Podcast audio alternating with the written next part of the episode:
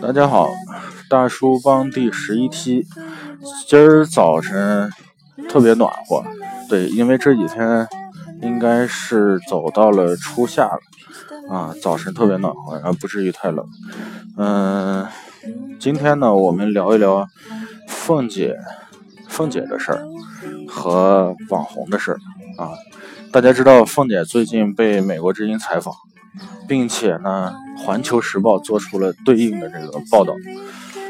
哎呀，我觉得，呃，我我没事干会上这个 YouTube 啊和 Twitter 上面去看一些新闻，嗯，我觉得挺有意思的，跟大家分享一下。呃，事情的过程是什么样子的？就是现在凤姐呢，不是从中国的社会最底层，对，然后哎得到了网红啊，大家都捧她，哎呀，这个人。呃，呵呵哒哈，然后呢，去到了美国美帝国主义的这个社会底层啊，尤其他又生活在了黑人区。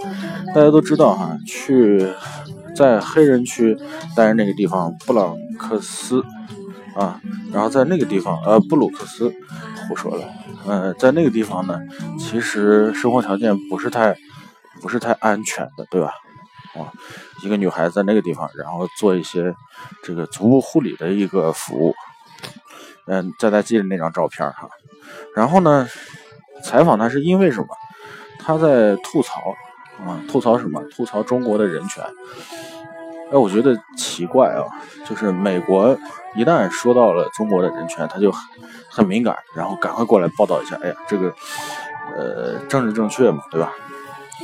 总有这些。其实，跟大家说哈，全世界只要是难民，他到了美国，他他发这种言论哈，呃，一旦是接受这种采访，其实，呃，这是一个惯例，因为他们这些人的目的很明确，我一说大家都知道，就是为了拿到绿卡嘛，啊，那就这么简单，他得呃使用各种办法啊，吐槽本国的人权。对，这是美国最关注的事情，我觉得挺逗的啊，老上他的当，并且最逗的是什么？不是美国人家采访爆料出来，我觉得有点上凤姐的当。呃，最逗的是《环球时报》，《环球时报》居然也上了凤姐的当，为什么？凤姐在吐槽中国人权，然后《环球时报》就在吐槽吐槽那个凤姐，呵呵哒。我觉得完全没有这个必要啊！哎，你你中《环球时报》可以说一些其他的东西来佐证，对，呃，其实中国言论现在呃相对比较自由嘛，对吧？啊，至少比以前好多了嘛，对吧？啊，没有像凤姐说的那么严重，好像，呃，凤姐是大概是这样说的哈，就是，嗯，自己对自己是农村来的。从中国的农村是无法翻身，并且无法完成，甚至连自己的一个婚姻的一个理想都无法完成。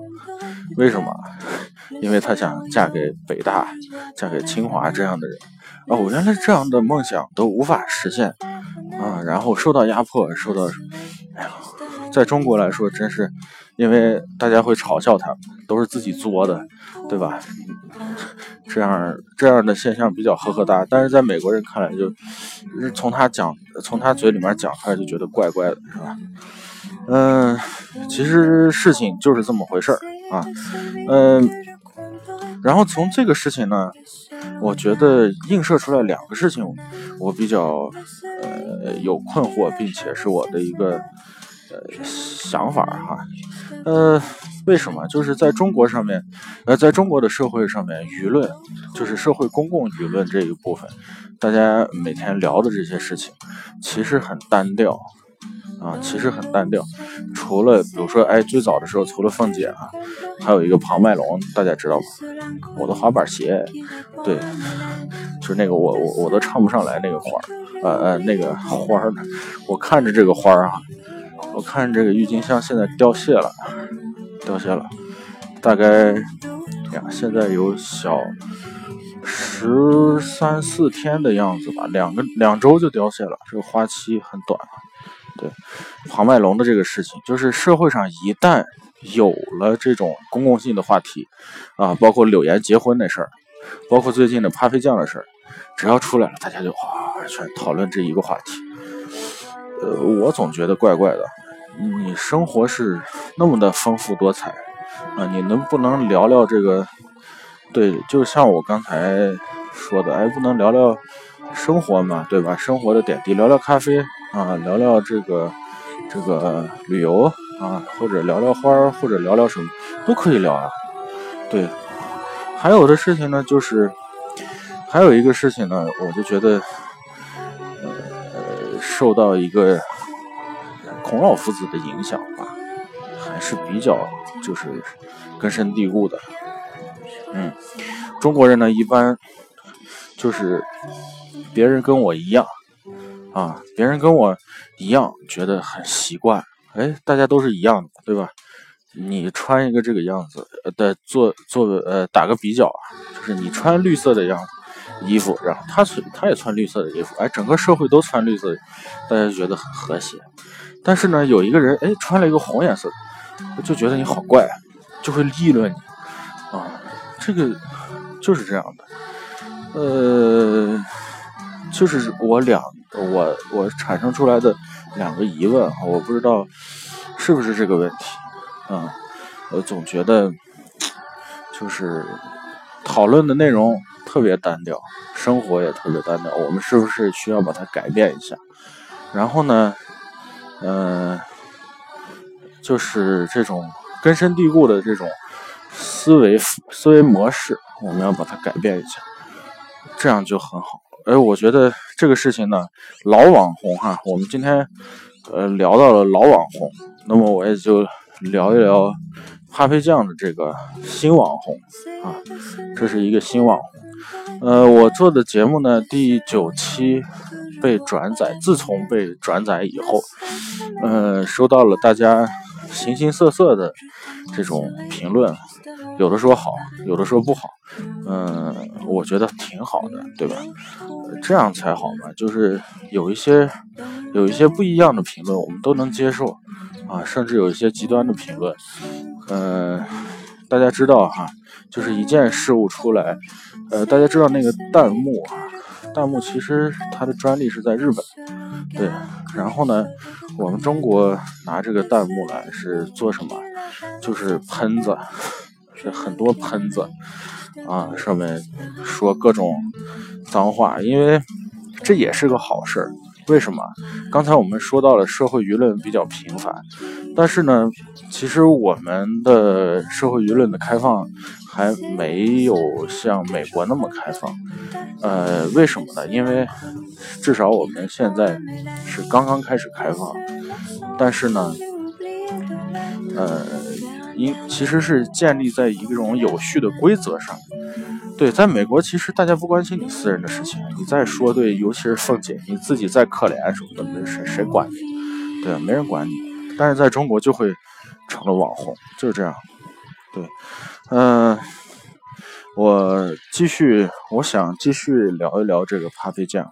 嗯嗯，这次呢，我要口齿伶俐，并且没有喘息声的。不影响大家这个收听的这种质量的前提下，啊，我给大家聊一聊，也许是陈阿娇自己写的东西，嗯嗯，它的标题是什么呢？天价广告后，网红需要怎样的自我修养？呃，我最最后的时候我在总结这个事儿啊，因为这个文章比较长，我们截取一些嗯核心的跟大家聊一聊。嗯，摘要哈，为了吸粉，网红永远不会得罪自己的目标受众，哪怕是所表达的观点并不客观、真实和正确。啊，作者是陈阿娇。本周本周网红 Papi 酱出尽了风头，先是周一 Papi 酱的视频因为存在爆粗口的现象，被广电总局勒令整改。啊，之后是周四，他的第一条视频贴片广告拍出了两千两百万的天价，他被他的幕后操作人啊罗振宇称为人类历史上最贵的一条广告，不到一周的时间，他们就经历了人生的大起大落，太实在是太刺激了啊！在中国已经有七亿网民的当下，呃，网络红人的号召力和影响力今非昔比，加之资本运作和商业包装的介入，网络红人拥有了史无前例的曝光，呃，曝光度，但他们的言行举止真的与自身获得的资源和关注度相匹配吗？下面我觉得，因为太长了哈，我给大家念念标题。嗯，第一，吸粉不应爆粗口，Papi 酱被整改是理所应当的事儿啊。第二，两千两百万当然是很好很好的，但网红也不应该只在乎变现。对，嗯，然后呢？第三，再红的网红也只是红而已，不能把它当成意见领袖。对，嗯。总结，呃，面对天上砸来的两千两百万的馅饼，说心态不发生变化是不可能的。咖啡酱及幕后的团队狂喜，啊，其他网红也会看到自己的未来的前景。呃，钱是那个挣钱的钱啊。而相比暴增的赚钱能力，如何应对突如其来的责任才是更重要的。两千两百万一条广告并不是结束，仅仅是开始。与其 Papi 酱，呃，与其说 Papi 酱们很成功啊，不如说他们的路才刚刚开始。大家听到了这个这个小的报道，嗯，我个人的意见，我个人的意见，我觉得还是两面说啊。Papi 酱的确是不错，他开始开呃开启了一个这个。网红的，我觉得其实给我感觉啊，第一感觉是，他，呃，成了网红，就是网红这个广告啊的渠道，或者是他收益的渠道，慢慢慢慢会被正规，对他他有一个正规，就是就相当于我们的发现，我们的发现也有一个正规渠道，为什么？现在在网络上面，其实你发现。就用弹幕嘛，对吧？用评论嘛，用各种去发泄你平时的这种情绪，人云亦云啊，这种东西，你去跟大家说，跟大家聊。呃，其实呢，你没发现背后其实是管理了舆论，对吧？如果，呃。如果你的舆论不在这上面说，你在社会上面说，会造成很大的负面影响。对，然后呢，大家的心理压力会压得很厉害啊。这个社会呢，呃，不利于社会的发展跟个人健康的发展。对，这是我个人的看法。其次呢，好，他挣了钱啊，其实挣了钱，我觉得太正常了。谁不挣个钱？两千两百万，说不好听的，也就是上海的一套房子嘛，对吧？嗯，至于吗？对，嗯，那么其实网红这种现象呢，呃，你看我又又站到了这一片这个郁金香的旁边，对，它已经慢慢开始凋谢了。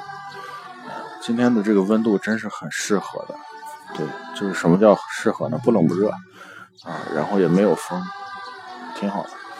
咱们再说咖啡酱的事情哈。呃，我想总结一下这个事儿，就是咖啡酱其实这个感呃这个风头啊，从开始一直到现在，现在是四月的二十五号，其实这个。感觉已经慢慢的淡下去了，对这一波已经过去了，不知道下一波的公共舆论会是什么啊？大家都在等着，就像吃饭一样，快快到饭点了，大家都等着，然后有一个话题帮出来了，大家吃一顿。哎，我觉得 我这个描述比较形象，但的确是这样啊，的确是这样。呃，有没有必要这样？我觉得没必要。啊，就相当于大叔帮这个事情，大家都在问，哎，你大叔帮每天聊这些，呃，包括创之前的几集哈，聊的是创业。其实我想做的事情呢，呃，不要人云亦云啊，我们就聊点我们自己喜欢的事情，聊点身边发生的事情，聊点创业，嗯，能帮助到大家，哪怕你就是早晨遛弯的时候有一个陪伴，或者你中午吃饭的时候有一个陪伴，我觉得这就达到我的目的了，对吧？啊，嗯。好，那么新老网红啊，新老网红的一个对比，凤姐、Papi 酱，当然了，他们不是一个级别啊，人家 Papi 酱做的是很正面啊，凤姐，我觉得现在也就在美国底层混一混吧，我不知道他能不能拿拿上绿卡，但是呵呵哒哈，人家也有人家的套路，但这种套路我不不推荐哈，这太 low 了，对，好。嗯，这个话题呢就到这儿结束。现在是啊，聊了十六分钟啊，啊，还有四五分钟，我们聊一聊创业吧。好久没有了，呃，聊创业了。对，嗯，昨天晚上呢，包括前天晚上，哎，我们这周末的大叔帮群里面的分享，真是很好哎。嗯，我印象特别深的就是，呃，昨天晚上的分享。啊，我们的王大囧同学，呃，哎呀，聊的真是很好，因为他的个人经历的原因啊，他是在英国留学，然后在日本，嗯呃，然后呢回国以后呢做互联网，呃现在在太原，呃，开了一家日料店，呃，他对事业的这种执着哈，是我比较喜欢的，就是他做一个事情呢。就是会考虑的非常全面，并且付诸于实践啊，而且他的思想呢，有点像就是西方人，我们是东方人嘛，啊，西方人啊，对，包括包括日本的这种思维模式，就是呃，人家会聊一些就是跟自己的体验相关的一些创业信息或者是内容啊，或者是自己的感悟。人生的感悟啊，有什么聊什么，就是聊得很开，我觉得都蛮好的。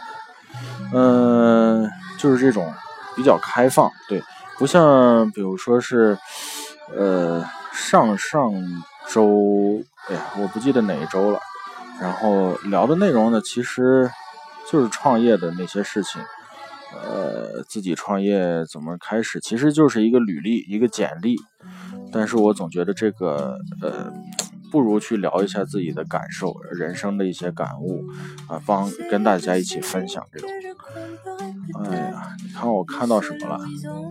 我看到第一天大叔帮，第一天大叔帮的那个那只鸭子，呵，它又游出来了。这温度一到位就就欢实了啊！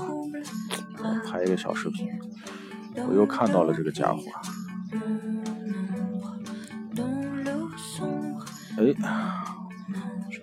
嗯，这游哪儿去了？哦，在那儿。哎，看到了。对，还有人问我这个歌是叫什么名字？对，呃，评论我哈，我会回复给他。这是一个法文的一个歌，非常好听。嗯。我看朋友圈是不是啊？对，一会儿我再发这个条朋友圈。我继续总结这些创业的呃好的和不好的啊。嗯，创业分享就是这个样子，把自己的一些体验拿出来跟大家分享。呃，最重要的我觉得是自然。什么叫自然？就是呃。生活既然已经很单调了啊，舆论、社会、公共舆论其实也没有什么可聊的，那我们就仔细的去体会我们的创业，体会我们的生活，感受我们这个城市，感受人与人之间的交流，我觉得这个是最重要的。有一些细节，我们说白了，我们中国现在有点发展速度太快啊，然后让感感觉大家的节奏呢。思维呢都太快，快就是萝卜快了不洗泥。有一些东西它沉淀不下来啊，比如说对生活的感悟啊，比如说大叔每天聊一聊这些朝日分享里面的这些小内容。呃，这是大叔也不知道是闲着呢，还是真有这个时间哈。呃，但是用心去感悟这些东西，你还是觉得会觉得这个社会、这个世界其实不一样。从另外的一个角度来看一看，我觉得是有好处的啊。呃，今天呢，大叔帮的朝日分享就是这样，我们聊了老的网红的现象，聊呃老的网红在今天的这个媒体的一个现象啊，国际媒体的一个现象、一个形象啊，聊了新网红。甚至于大叔帮聊出来的这个咖啡酱的一个网红啊，现在我的一个观念啊，包括创业的一个内容啊，今天的那个朝日分享呢就这样，再见。